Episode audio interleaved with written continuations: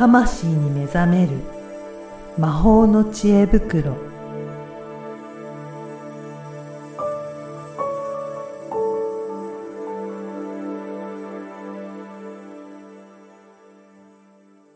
こんにちは、小ラボの岡田です。こんにちはリアルスピリチュアリスト橋本由美ですゆみさん、今回もよろしくお願いしよろします。くお願いします今日はどんなお話でしょうかね。。はいいえっ、とですね、あのーはいリアルスピリチュアリスト養成講座の、はい。えー卒業した方が、えー受けられうる研究生制度っていうのがありまして、はい。これは本当に地味に体を整えながら、うん。あの、研究していくっていうか、まあ、はい。今はね、数字のエネルギーをこう一個ずつ受け取りながら解明したり、こう自分でどうやってそういう感性を育てて、うん。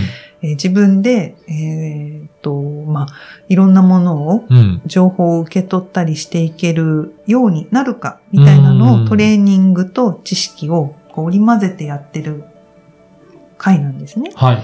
で、まあそこで研究生がですね、えっと、ある日、えー、なんか、なんだ、目、目、あ、寝るときか、うん、うん。なんかこう目を閉じてるのに、はい。なんかグリッドみたいな、なんかこう幾何学模様というか、なんかこう光でうん。なん、か見えたと。はい。で、目を開けてもそれが見えると。で、また閉じても見える。はい。で、怖くなっちゃって、はいなんだ、私なんかね、非分症とかほら、目の病気とかあるね。でしょ。はい。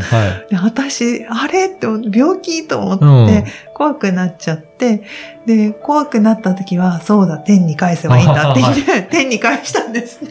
習った通りやってみようっていうことですか？で、はいそして、翌日も同じ体験があって、おうで、今度は天に返せなくて、いよいよ怖くなってしまって、はい。私どうしようっていうはエピソードを、まあ、話してくれたんです。ああ、じゃあこれで質問があったっていうことですね。うんはい。そのね、あの、なんていうの？研究生の日の時に、講座の日の時に、まあ、うんうん最近どう？っていう話から入るんですけど、まあ、そこで話してくれて、はい。私大丈夫ですかね？うんみたいに、大丈夫ですよっていう話なんですけど。はい。うん。これグリッドってどういったものなんですか？はい。あの、結構ね、見えるもんで、あのーまあ、いろんな見え方があるんですね。はい。幾何学模様で、うんなんかこう光で見えたり、あの、よくあるのがフラワーオブライフとか、あーまあ、なんていうのかな、本当に、マトリックスのあの、緑の文字が、はいそうそう、みなびらびらって、はい。あね。ああいう感じとか、あ。のね、あの、人をリーディングしてると背景に、なんかそういうのが、こう見えたりとか、うん。まあ、あとは、もの、こういう物体、今、う目の前にある物体が粒子になって、なんか、と、背景に溶け入っていくとか、はまあ、そういう体験っていうのが、あ。はい。うんある日突然ある人もいれば、うんまあこういうスピリチュアルなこととかやり始めると、うん。要要するに感性が開いていくので、うんそういう状態に入るっていうことがうんあるんですけ、うんあるんですね。で、今時代的に体が変容してきて、肉体としての進化変容が起きているので、うん。まあ、そういう体験を、まあ、しやすくなっているっていうのがまず一つ。はい。で、もう一つは、えっ、と、その研究生っていうのは、えっ、と、私のところに学びに来てくれた時に、超初心者うん。マークで、うん。で、今2年か3年目ぐらいかな。はい。で、えっ、と、養成講座も受けてうん。くれていて、で、あのー最初だから養成講座もスピリチュアルなことをどこで学んだらいいかわからない。うんで、えーたまたま知り合って、あ、この人はどうやら良さそうだぞとなって、まあ他にもね、単発講座とか出てくれて、で、あうんいよいよちょっと良さそうだぞとなって、入ってくれたんですけど、はで、その時に右も左もわからなくて、セッションも何をやってるのかうん正直わかんなかった。うん。でも1年経って、うん。や、なんかこう、今まで点だったことが全部がこう、だんだんつながり始めて、はい。で、研究生になるならないっていうタイミングで、この先、こういう、だんだん興味がや、なんかもっと湧いてきて、うんはいもっと知りたい。うん。誰に聞いたらいいかわからない。まあそこで、はい。ゆみさんに聞こう、みたいな感じで入ってくれていて、えなので、特に何か修行めいたことをやっているとかじゃないんですよ。はい。もう自然に自分が気になったから学び始めて、うん。で、徐々に学びを深めていったら、分かり始めたこうん。と、気づき始めたこと、そして感覚がうん、やっぱり1年前と捉え方も変わってきたっていうのを実感されてきている中で、こんなことが起きた、みたいあな、ーそういうまあ話なので、特別なことではないし、特別なことはしていないっていうのを、まあ前提として持ってもらえるといいかなと。じゃあ、結構そういった方は、うんあの、見える方っていうのは別に珍しくはないっていうことなん珍しくですね。ないんです。へで、やっぱりその、よく受講生に言うのは、うん源という呼んでいる、ー。うん。まあ本当まあ始まりの瞬間でもあるような、うん。まあ宇宙意識って呼ばれたりね、はい超意識って呼ばれたり、名前はちょっといっぱいあるんですけど、はい。まあここでは、まあ、源と呼んど,、はい呼んどきましょう。その源に触れていく過程で、色とか光とか、音とかうん、そう、幾何学模様とか、うん。そういう世界を通過していくんです。必ず触れていきます、そこは。なので、あの、その領域に踏み込んだ。うん。でうん夢で踏み込むんじゃなくて、こう意識がある状態で踏み込めてるって、これすごくナイスなことで。あ、そうなんですね。うん。はい。今までや、学んできたことがすごい活かされてうんいて、な自然に身についてきているので、あの、そういう回路がパカって開くと、うんうん。ある日突然、あれ？なんだこりゃ？みたいな。体験が。びっくりしちゃうけど。そうそう、びっくりするけど、まあり得る。あり得ることなんですね。うんあり得る。はい。うん。あの、体が消えちゃうとかね。はい。なんか、あり、あり得るんですよ。うん。うん。なので、あの、びっくりするけど怖いことじゃなくて、まあの、もしそういう体験をしても、うん自分の体に意識を向ければちゃんと戻れるし、うーん。あの、退脱したとしても、うん。まあ、その中でね、あの、怖がらなければ遊べるし、まあ、怖くなったらちゃんと体を意識すれば、うんうん。あの、ヒュって戻ってこれるので。そうなんですね。うん。えー。じゃあ特に、まうん。あそこで何かあったからって、うん。気にする必要はないので、そうです、そうです。ん、まあ、あの、しっかりとうん。体を意識すれば戻れるよっていうことなんですね。そうなんです。でね、あのーこれで、その話の延長で、その時面白かったのが、はい。他の受講生が、あの、これ本の話なんですけど、本のタイトルが、日本人はなぜ狐に騙されなくなったのかおっていうね、はい。本のタイトルの話が出まして。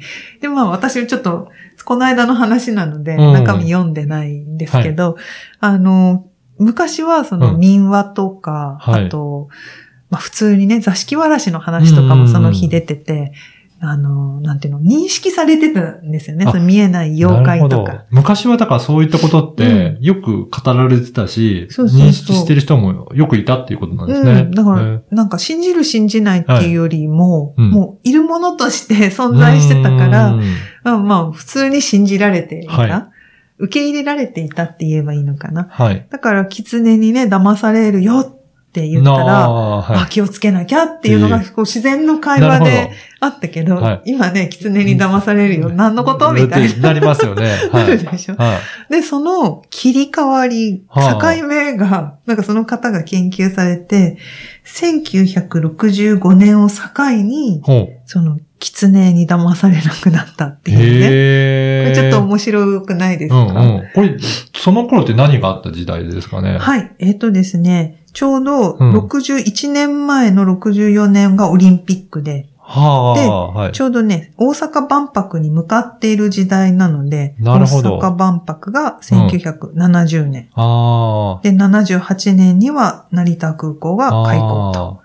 やっぱり高度成成長してるような、そう。そういった時代ですね。高度成長期、真っ只中、昭和のあね、よ40何年に当たーるのかな、うんうんうん、もう、だから、うちの父親が生まれた時ぐらいかうんへえうじゃあ、やっぱりそういった経済の成長とうん。影響もなんかあるんじゃないかっていうことそうですかね。そうです、そうです。そういう話で、うん。で、受講生がそこで、うん、自分が感じたのは、うんうん本来、その自然の中にある見えない存在、うん。スピリットとか、まあ今、妖精、妖怪、いろんな呼び方はあるけど、はい。そういう存在とともに、もともと日本人は生きていて、うん。それが普通だったけど、高度成経済成長期にう、ん。それが、まあ、断ち消えたというか、はい。そこのセンサー、チャンネルを、こう、スイッチオフにして。がむしゃらになんか、急成長してきたはいっ。ていうところがあるんじゃないかと。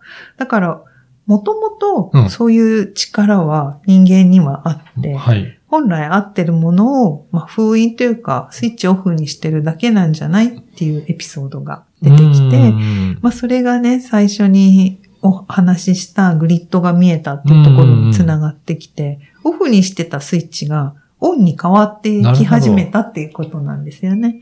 じゃあこれ皆さん持ってるようなうん。能力なので、うんうん。オフからオンに切り替わったら、うん。まあその感覚が、あのーまあ使えるようになったっていう、まあそういったことなんですかね。そうそうそう。だから不思議なことではなくて、うんあの、ジャンク DNA っていうのがあるんですけど、うん。その DNA の中でスイッチがオフになっているものがいっぱいあって、うんで、それを、まあ、オンにしていくと、いろんな、その DNA の情報っていうのを活用できる。はい。まあ、脳をもっと活用できるうんうんみたいな、まあ、いね、細かい研究は私わかんないけど、うんまあ、そういうお話もあってですね、結構を、こう、内に秘めたはい。能力って、うん。本当に凄まじいものがあるんですよ。うんもともとね。じゃあ、なんかこれからの時代は、うんそういった能力もまた再びうん活用できるような感じになってくるんですかね。そうですね。うんやっぱりそこ、そこの、えーオン、オフになってうんるスイッチをオンにしていくためうんに必要なことが、やっぱりボディなんです。ボディがすごく大事で、はいそれをオンにしてくれる一番最初のうん、トリガーみたいうん、う。なんのが体で、はい。で、もちろんその体の周りのうん。ライトボディとか、あと、その第三うのん。ね、あ第六六感とかね、そこ直感を活性化するっていうのも大事なんですけど、なんかそこばっかりだと、うん、行き詰まりが必ずあって、これ体と一緒にこう、スイッチをオンにして稼働させていくと、うまくこう、回回っていくっていうの。のこう、歯車が、なんか、一個だけスイッチオンにして、はいここの歯車は回るんだけど、はい。歯車がどんどん回っていく中で、ある段階で、なんか止まるっていうのがあるわけですよね。はい、はい。で、それは、また別のスイッチが入ってないと連動しないうん。ので、あの、そこが体と思考とうん心と、うんっていうのの連動がうまくいくと、いろんな部分が、こう、スイッチがオンになっていく。うんそうすると直感ももちろん上がるし、うん。こう、見え、見えてなかったもの、だから視力が良くなる感じですよああ、ね。そうなんですね。う んはい、はい。なんか、ここの目だけで見てなかったものまでもが、こうキャッ知覚できるようになってくるっていう風にはあ。なるのですごいですね。面白いですよね。面白いですね。うんなんか、今日もいろいろね、研究生のお話から、うんいろいろそういったことまで、うん。ね、分かったので、なんかぜひね、参考にしていただいて、そういった、もしなったとしても、うん特に、えっ、と、怖がる必要はないようなことですよっていうことですね。そうですね。結構ね、おお子さんとか、うん。ああ、あの、不思議な夢で はい。見たとか、なんか消えちゃったって怖いとかね、もしかしたら子供の方がそういう体験をするかもしれないので、まあ、もしね、あの、お母さんが子供がそんなこと言って、この子大丈夫かしらとか、逆に、はい。なんかこの子神様かしらとか、はい。なんか過度に思わずに、はい。あの、まあ、そういうことが起きるんだなって、うん。思っていただければ大丈夫ですね。そうそうそう。で、はい体をね、動かして、子供のうちの話だと体を動かして、ちゃんと体とコミットしてもらうことが大事なので、うんお子さんの場合は。はい。いやー、はいすごく楽しいお話でした。はい。はいありがとうございました。ありがとうございました。